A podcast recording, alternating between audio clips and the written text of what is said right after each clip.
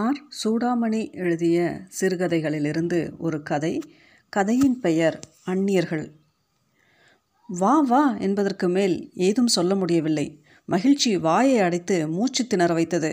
பார்வையும் புன்சிரிப்புமே பேசின. ஹலோ சவி, என்ன ப்ளசன்ட் சர்ப்ரைஸ்! நீ ஸ்டேஷனுக்கு வருவேன் நான் எதிர்பார்க்கல என்று முகமலர்ச்சியுடன் கூறியவாறு சௌமியா அவளிடம் விரைந்து வந்தாள். எவ்வளோ வருஷம் ஆச்சடி நாம் சந்திச்சு, என்னை நீ ஸ்டேஷனில் எதிர்பார்க்கலனா உன்னை மன்னிக்க முடியாது என்றாள் சவிதா. சௌமியா சிரித்தாள். அப்பாடா, நீ இப்படி பேசினால்தான் எனக்கு வீட்டுக்கு வந்த மாதிரி இருக்குது. இரண்டு நிமிஷங்கள் வரையில் மௌன முகங்களாய் சகோதரிகள் எதிரெதிரே நின்றார்கள். பேச்சுக்கு அவசியமற்ற அர்த்தமயமான இதயமான நிமிஷங்கள். சாமான்களுடன் சென்ட்ரல் ரயில் நிலையத்திலிருந்து வெளிவந்து டாக்ஸியில் ஏறி கஸ்தூரிபா நகர் வந்து சேரும் வரை பரஸ்பரம் எப்படி இருக்கே, உங்கள் ஆத்துக்காரர், குழந்தைகள்லாம் சௌக்கியமா என்பதற்கு மேல் உரையாடவே இல்லை. டாக்ஸியில் அவ்வளவு இடம் இருந்தபோது தம்மை அறியாமல் நெருக்கமாய் உட்கார்ந்த செயல் ஒன்றே எல்லாமாய் பொழிந்தது. சவிதாவின் கணவர் மைத்துனியை வரவேற்று குசலம் விசாரித்த பின், நீ வரது நிச்சயமானதுலேருந்து உன் அக்காவுக்கு தரையில் கால் நிற்கலை என்று சிரித்தார். சௌமியாவின் பார்வை சகோதரியிடம் சென்றது. மீண்டும் மௌனத்தில் ஒரு பாலம், புன்னகையில் மின்னும் ஆந்திரிகம். இத்தனை வருஷம் ஆனாப்புல தோணலை. சவி, தலை கொஞ்சம் நரைக்க ஆரம்பிச்சிருக்கு, வேற எதுவும் வித்தியாசம் இல்லை என்றாள். நரை. சவிதா லேசாக சிரித்து கொண்டாள். காலம் செய்யக்கூடியதெல்லாம் அவ்வளவுதான். பாவம் வருஷங்கள் என்று சொல்வது போல இருந்தது அந்த சிரிப்பு. பிரிந்திருந்த காலமெல்லாம் இந்த சந்திப்பில் ரத்தாகிவிட்டது. பரஸ்பரம் பாசமுள்ளவர்கள் எத்தனை ஆண்டுகளுக்கு பின் ஒன்று சேர்ந்தாலும் எவ்வளவு எளிதாய் தொடர்ச்சியை மேற்கொண்டு விட முடிகிறது. சௌமியா சொன்னது போல் இத்தனை வருஷங்கள் ஆனதாகவே தெரியவில்லை. மனதளவில் அவர்களுக்குள் வித்தியாசம் ஏது? எனவே பதினோரு ஆண்டுகளின் இடைவெளி கனப்பொழுதில் தூர்ந்துவிட்டது. பிரிவே இல்லாமல் எப்பொழுதும் இப்படியே தாங்கள் இருவரும் ஒன்றாய் வாழ்ந்து கொண்டிருந்தது போலவே தோன்றியது. விதவை தாய் இறந்தபோதுதான் அவர்கள் கடைசியாய் சந்தித்தார்கள். அந்த சூழ்நிலையே வேறு. வெவ்வேறு இடங்களிலிருந்து பறந்து வந்து ஒன்று சேர்ந்ததெல்லாம் ஒரு துக்கத்தில் பங்கு கொள்ள. அப்போது நிலவிய நெருக்கமும் ஒருமையும் அந்த துக்கத்தின் அம்சங்கள். பேச்செல்லாம் அம்மாவும் அவள் இறுதியின் விவரங்களும் தான். காரியங்கள் முடிந்த பின் அவரவர்களின் இடத்துக்கு திரும்பிவிட்டார்கள். அதன் பின் இப்போது தான் உண்மையான நெருக்கம்.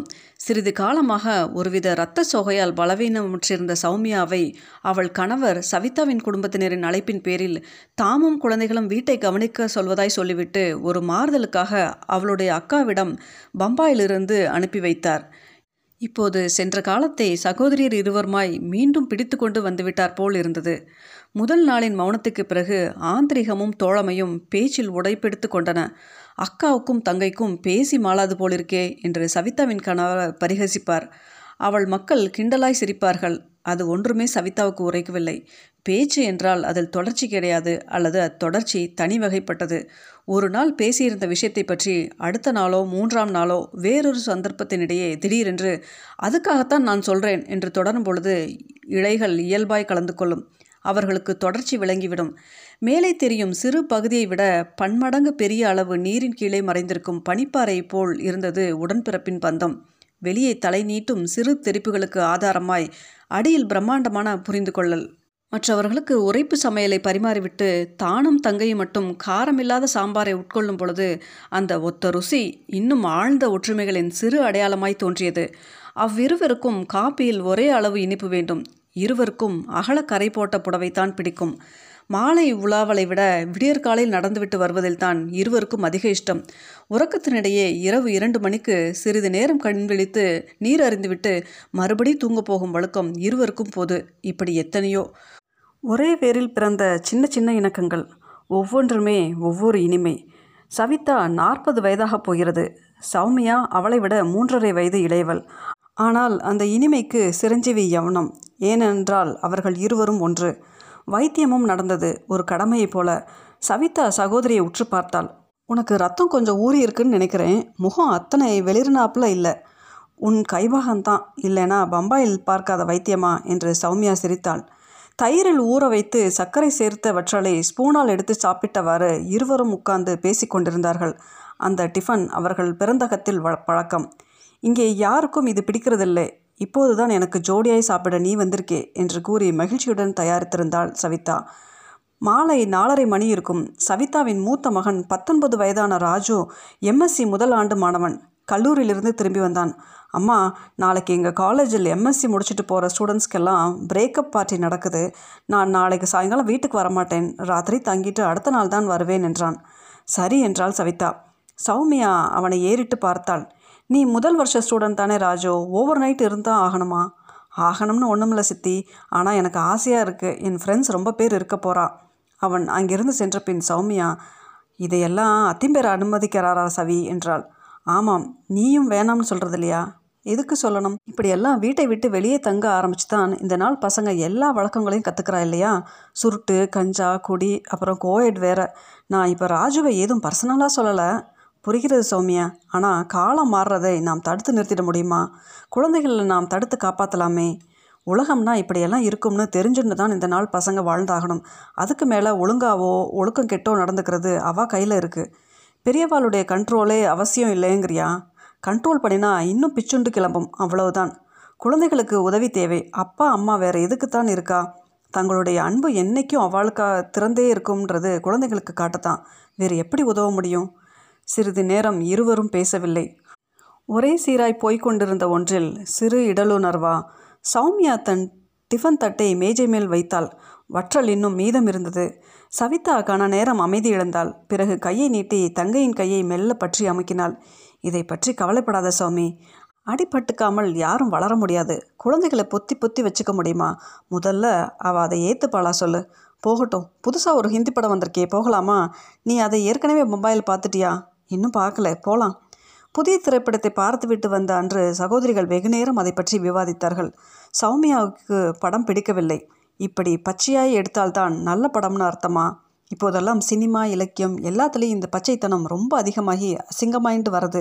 உனக்கு அப்படி தோணலை என்றால், நாம் அசிங்கத்தை விட்டுட்டு அதிலெல்லாம் இருக்கக்கூடிய கதை, கலை முதலான நல்ல அம்சங்களை மட்டும் எடுத்துண்டு ரசிப்போம். முதல்ல விஷத்தை கொட்டுவானேன், அப்புறம் அதில் நல்லது எங்கேன்னு தேடிட்டு இருப்பானேன். தும்பை விட்டுவிட்டு வாழை பிடிக்கிற சமாசாரம்தான். அன்று இரவு சௌமியா தன் பெட்டியிலிருந்து இரண்டு ஆங்கில சஞ்சிகைகளை எடுத்து குறிப்பிட்ட பக்கங்களில் திருப்பி சகோதரியிடம் கொடுத்தாள். சவிதாவின் கண்கள் விரிந்தன. அட, உன் பேர் போட்டிருக்கே, கதையா? நீ கூட கதை எழுதுறியா? எப்போலேருந்து? எனக்கு சொல்லவே இல்லையே. வெட்கமாக இருந்தது. மெல்ல சொல்லிவிட்டு காட்டலாம்னு எடுத்துட்டு வந்தேன். இப்போது ஒரு வருஷமாய்த்தான். எப்போ வானம், சும்மா ஆசைக்கு படித்து பாரேன். படித்ததும் சவிதாவுக்கு உற்சாகம் தாங்கவில்லை. ரொம்ப அருமையாக எழுதியிருக்க சௌமி, நீ காலேஜில் இங்கிலீஷ் மெடலிஸ்ட்டுன்னு ஒவ்வொரு வரியும் சொல்கிறது அற்புதமான நடை. நடை கெடுக்கட்டும், விஷயம் எப்படி? சவிதா ஒரு கணம் தயங்கினாள். பிறகு, நல்ல கதைத்தான், ஆனால் நவீன ஃபேரி டெய்ல்ஸ் மாதிரி இருக்குது என்றாள். நம்மை சுற்றி எங்கே பார்த்தாலும் ஆபாசமும் பயங்கரமும் இருக்கிறதுனால எழுத்துலையாவது நல்லதையும் தூய்மையும் காட்டணுங்கிறது தான் என் லட்சியம். இருவரும் மௌனமானார்கள். அந்த மௌனம் சவிதாவின் நெஞ்சில் உறுத்தியது. மறுநாள் அதிகாலை ஐந்து மணிக்கு வழக்கம் போல் தங்கையுடன் அடையாறு பாலம் வரை நடந்து உலாவி விட்டு வந்த பிறகுதான் அந்த உறுத்தல் மறைந்தது. அப்பாடா, எல்லாம் முன்பு போல ஆகிவிட்டது. ஒன்பது மணிக்கு நூலகத்திலிருந்து சேவகன் புதிய வாராந்திர புத்தகங்களை கொண்டு வந்து கொடுத்துவிட்டு பழையவற்றை வாங்கி கொண்டு போனான். சௌமியா புதிய புத்தகங்களை எடுத்து பார்த்தாள். இரண்டில் மெளிதாயிருந்ததன் தலைப்பையும் ஆசிரியர் பெயரையும் கண்டதும், ஓ, இந்த புஸ்தகமா? நான் படிச்சிருக்கேன் சவி, நீ இதை அவசியம் படி, உனக்கு ரொம்ப பிடிக்கும் என்று சொல்லிவிட்டு சிரித்தாள். சவிதா புத்தகத்தை படித்து முடித்த பின் வெகு நேரம் அசையாமல் உட்கார்ந்திருந்தாள். எந்த விதமான இலக்கிய தரமோ மானிட ரீதியான வெளிச்சமோ இல்லாத வெறும் மஞ்சள் குப்பை அந்த நூல். இதையே அவளுக்கு பிடிக்கும் என்றாள் சௌமியா. அவள் சொன்னதிலிருந்து சௌமியா புரிந்து கொண்டது அவ்வளவுதானா? தியேட்டரில் வர ஒவ்வொரு தமிழ் படத்துக்கும் அவளை அடைச்சுட்டு போயிடுறியே, சௌமி மேலே உனக்கு என்ன கோபம் என்றார் அவள் கணவர். பம்பாயில் அவளுக்கு அடிக்கடி பார்க்க முடியாது, தமிழ் சினிமா தானே, அவள் இஷ்டப்பட்டு தான் நாங்கள் போகிறோம் இல்லையா சௌமி? ஓரா என்றாள் சௌமியா. மற்றவர்கள் அர்த்தம் புரியாமல் விழித்தபோது சவிதாவுக்கு மட்டும் மகிழ்ச்சியாக இருந்தது. சிறுமி பருவத்தில் அவ்விருவரும் பெரியவர்களுக்கு புரியாமல் தமக்குள் பேசிக்கொள்ள ஒரு ரகசிய மொழியை உருவாக்கியிருந்தார்கள். அவர்களாக ஏற்படுத்தும் பதங்களுக்கும் ஒளி சேர்க்கைகளுக்கும் தனித்தனியே அர்த்தம் கொடுத்த அந்த பிரத்யோக அகராதியில் ஓரா என்றால் ஆமாம் என்று பொருள்.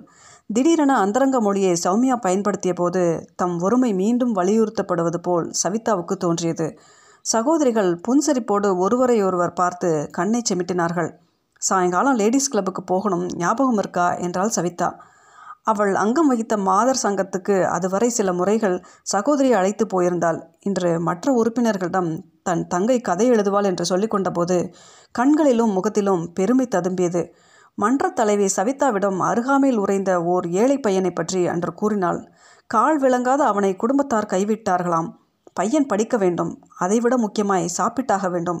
அருகில் இருந்த ஒரு பள்ளிக்கூட காம்பவுண்டுக்குள் நாலந்து நாட்களாக படுத்துக்கொண்டு அங்கிருந்து நகர மாட்டேன் என்று அடம் பிடிக்கிறான். அவனது உடனடி விமோசனத்துக்காக மன்ற தலைவி நிதி திருத்தி கொண்டிருந்தாள். உங்களால் ஆனதை கொடுங்க என்று அவள் கேட்டபோது சவிதா பத்து ரூபாய் எடுத்து கொடுத்தாள். நீங்க என்று அப்பெண்மணி சௌமியாவை பார்த்து குரலை நீட்டினாள். கன நேரம் தாமதித்த சௌமியா ஒரு தரம் சகோதரி ஏறிட்டு விட்டு தன் பங்காக ஐந்து ரூபாயை கொடுத்தாள். வீடு திரும்பும் வழியில் சவிதா பாவம் இல்லை அந்த பையன் என்றபோது சௌமியா உடனே பதில் சொல்லவில்லை. என்ன சௌமி பேசாமல் இருக்க? என்ன பேசுறது? பாவம் எனக்கு மட்டும் வருத்தமா இல்லைன்னு நினைக்கிறியா? ஆனால் ஆனால் இதெல்லாம் பெரிய பெரிய நிறுவன அடிப்படையில் சமாளிக்க வேண்டிய பிரச்சனை. தனி மனுஷ உதவியில் என்ன ஆகும்? நம் நாட்டில் வறுமை ஒரு அடியில்லாத பள்ளம். அதில் எத்தனை போட்டாலும் நிரம்பாது. அதனால் போட்டு என்ன பிரயோசனம்? அடியில்லாத பள்ளம்தான், போட்டு நிரம்பாது தான், அதனால் போட்ட வரைக்கும் பிரயோசனம். சட்டென்று பேச்சு தோய்ந்தது. இருவரும் மௌனமாகவே வீடு வந்து சேர்ந்தனர். இப்போதெல்லாம் மௌனம் பேச்சின் மகுடமாக இல்லை. ஹாலுக்கும் அவர்கள் நுழைந்தபோது அங்கு ஒரே கூச்சலாக இருந்தது. சவிதாவின் பதினான்கு வயதான மகனின் கையிலிருந்து அப்போதுதான் வந்திருந்த பத்திரிகையை பிடுங்குவதற்காக அவளை விட இரண்டு வயது இளைவனான தம்பி ஓடி துரத்தி கொண்டிருந்தான். குட்ரி அதை எங்கிட்ட போடா தடியா, நான் பார்த்துட்டு தான். அமிதாப் பச்சனை உடனே பார்க்காட்டால் தலை வெடிச்சிடுமோ? இருவரும் கத்திக்கொண்டே விடாமல் ஓடினார்கள். சோஃபாவுக்கு பின்னால் இருந்து வேகமாய் மூளை திரும்பி பார்த்தபோதுதான் பையன் சுவர் அலமாரியில் மோதிக்கொண்டான்.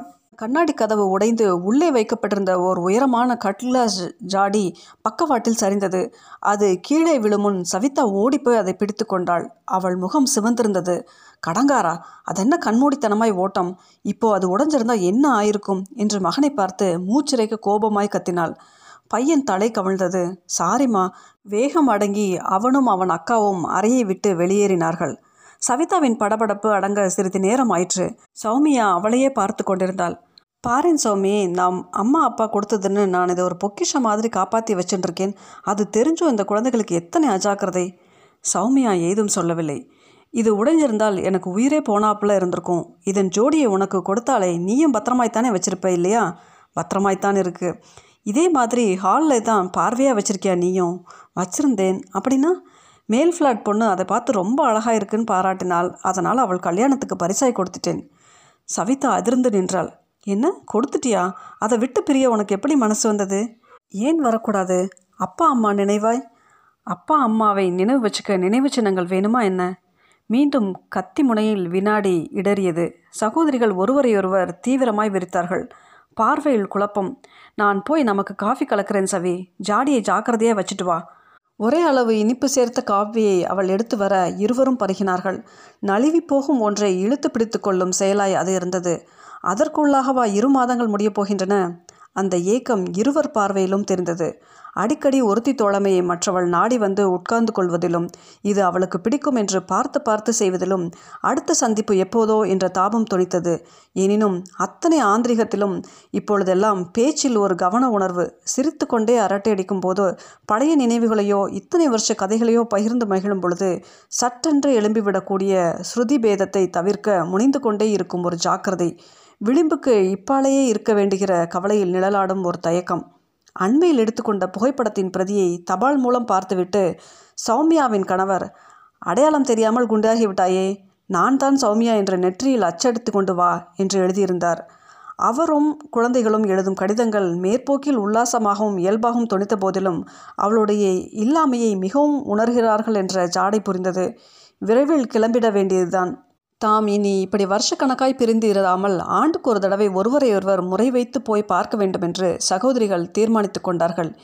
நியூ இயர் ரெசல்யூஷன் மாதிரி ஆயிடக்கூடாது இது என்று சௌமியா கூறி சிரித்த போதே அவள் கண்கள் பணித்தன. சவிதாவின் மோவாய் நடுங்கியது. எதுவும் சொல்லாமல் ஒரு அட்டைப்பெட்டி எடுத்து வந்து நீட்டினாள். அதனுள் ஒரு அடையார் கைத்தறி நூல் சேலை, சிவப்பு உடல், மஞ்சளில் அகலமான கோபுரக்கரை. எதுக்கு இதெல்லாம் சவி? பேசப்படாது, வச்சுக்கோ, உன் இஷ்டம். எனக்கு மட்டும்தானா? இதோ எனக்கும். மயில் கழுத்து நிறம், ஆனால் அதே அகலக்கரை.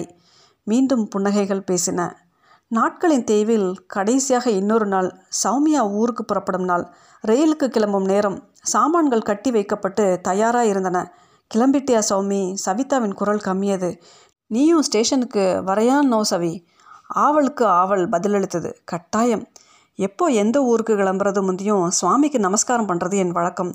சவிதா மௌனமாயிருந்தாள். சௌமியாவின் கண்களில் கலக்கம் தெரிந்தது. ஆனால் இங்கே பூஜா அறையே இல்லையே என்றால் தொடர்ந்து, இல்லாட்டா என்ன, மனசிலே வேண்டிக்கோயேன், நம்பிக்கை இருந்தால் அது போதாதா? நம்பிக்கை இருந்தால்னா உன் நம்பிக்கையை அந்த மாதிரின்னு சொல்கிறியா? திடீரென்று சௌமியாவின் முகம் மாறியது. அல்லது உனக்கு நம்பிக்கையே இல்லைன்னு அர்த்தமா? நான் நான் அதை பற்றி ஏதும் யோசிச்சு பார்த்தது கிடையாது. சவிதாவுக்கு சங்கடம் மேலோங்கியது. இப்போ எதுக்கு விவாதம் சாமி? ஊருக்கு கிளம்புற சமயத்தில் என்ன சவி இது? இவ்வளோ பெரிய விஷயத்தை பற்றி உனக்கு ஏதும் தீர்மானமான அபிப்பிராயம் இல்லையா? இதை ஒரு பெரிய விஷயம்னு நான் நினைக்கல. சௌமியாவின் கண்கள் அதிர்ச்சியில் பிதுங்கின. அவர்களுடைய சிறுமி பருவத்தின் சூழ்நிலை எத்தனை பக்திமயமானது! அம்மா அன்றாடம் பூஜை செய்வாள். சாயங்காலமானால் போய் சுவாமி அறையிலும் துளசி மாடத்திலும் விளக்கு ஏத்துங்கடி என்று பணிப்பாள். அவர்களை வெள்ளிக்கிழமை தவறாமல் கோயிலுக்கு அழைத்து போவாள். தோத்திரங்களை எல்லாம் சொல்லிக் கொடுப்பாள். வாழ்க்கையில் எந்த கஷ்டத்திலும் துணை இருக்கிறது ஆண்டவன் பெயர் ஒன்றுதான்னு போதிப்பாள். தான் அந்த வழியிலேயே நடந்து வந்திருக்க இவளுக்கு மட்டும் என்ன ஆயிற்று? தெய்வ நம்பிக்கையை இழக்கிற மாதிரி உனக்கு அப்படி என்ன அனுபவம் ஏற்பட்டது சவி? அந்த நம்பிக்கை இழந்துட்டேனா இல்லையான்னு எனக்கே நிச்சயமாக தெரியாது. ஆனால் அனுபவம்னு நமக்கு ஏற்பட்டால் தானா? கண்ணும் காதும் மனசு திறந்து தானே இருக்குது. போகட்டும், உலகத்தின் பிரச்சனைகளை எல்லாம் பார்க்கிற பொழுது இந்த விஷயம் ஒரு தலைபோகிற பிரச்சனையாக எனக்கு தோணலைன்னு வச்சுக்கோயேன். எத்தனை அலட்சியமாய் சொல்லிட்டேன். ஆனால் நான் தெய்வத்தை நம்பலைன்னா என்னால் உயிரோடையே இருக்க முடியாது. பார்வைகள் எதிரெதிராய் நின்றன.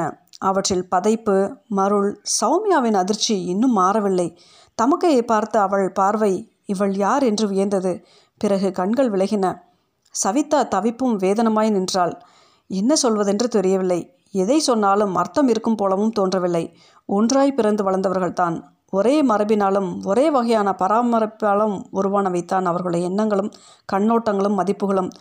ஆனால் வளர வளர அவற்றில் எவ்வளவு மாறுபாடு! ஒவ்வொரு மனித உயிரும் ஒரு அலாதியா? அவன் தனிப்பட்ட தன்மையை ஒட்டித்தான் வாழ்க்கை எழுப்பும் எதிரொலிகள் அமைகின்றனவா? ஒருவரையொருவர் தெரியும் புரியும் என்று சொல்வதெல்லாம் எத்தனை அறிவீனம்! எவ்வளவு நெருங்கிய உறவாக இருந்தாலும் ஒவ்வொரு முறையும் ஒவ்வொருத்தரையும் ஒரு புதிய இருப்பாகத்தான் கண்டு அறிமுகம் செய்து கொள்ள வேண்டியிருக்கிறது. காலம் கொண்டு வரும் மாற்றம் வெறும் நபரை மட்டுமல்ல, அன்பு, அது அடியிலை, உள்ளுயிர்ப்பு. அது இருப்பதாலேயே வேறுபாடுகளினால் அழிவு நேர்ந்து விடாது இருக்கத்தான் அது இருக்கிறது. மன்னிக்கவும் ஹெரால்ட் ராபின்ஸ், வாழ்நாள் முழுவதும் அந்நியர்களைத்தான் அன்பு செய்து கொண்டிருக்கிறோம். நாள் யாரதே பேசிகிட்டே இருந்தால் ஸ்டேஷனுக்கு கிளம்ப வேணாமா? வாசலில் டாக்ஸி ரெடி என்றவாறு அங்கு வந்த அவள் கணவர் அவர்களை பார்த்து, உங்கள் பேச்சுக்கு ஒரு தொடரும் போட்டுட்டு வாங்கோ, அடுத்த சந்திப்பில் மறுபடியும் எடுத்துக்கலாம் என்றார் சிரித்து கொண்டே. இதோ வரோம், வா சௌமி. சவிதா தங்கையின் கையை பற்றி கொண்டாள். சகோதரிகள் வாசலை நோக்கி நடக்க ஆரம்பித்தார்கள். கைப்பிணைப்பு விலகவில்லை. ஆனால் அவர்கள் ஒருவரையொருவர் பார்த்து கொள்ளவில்லை.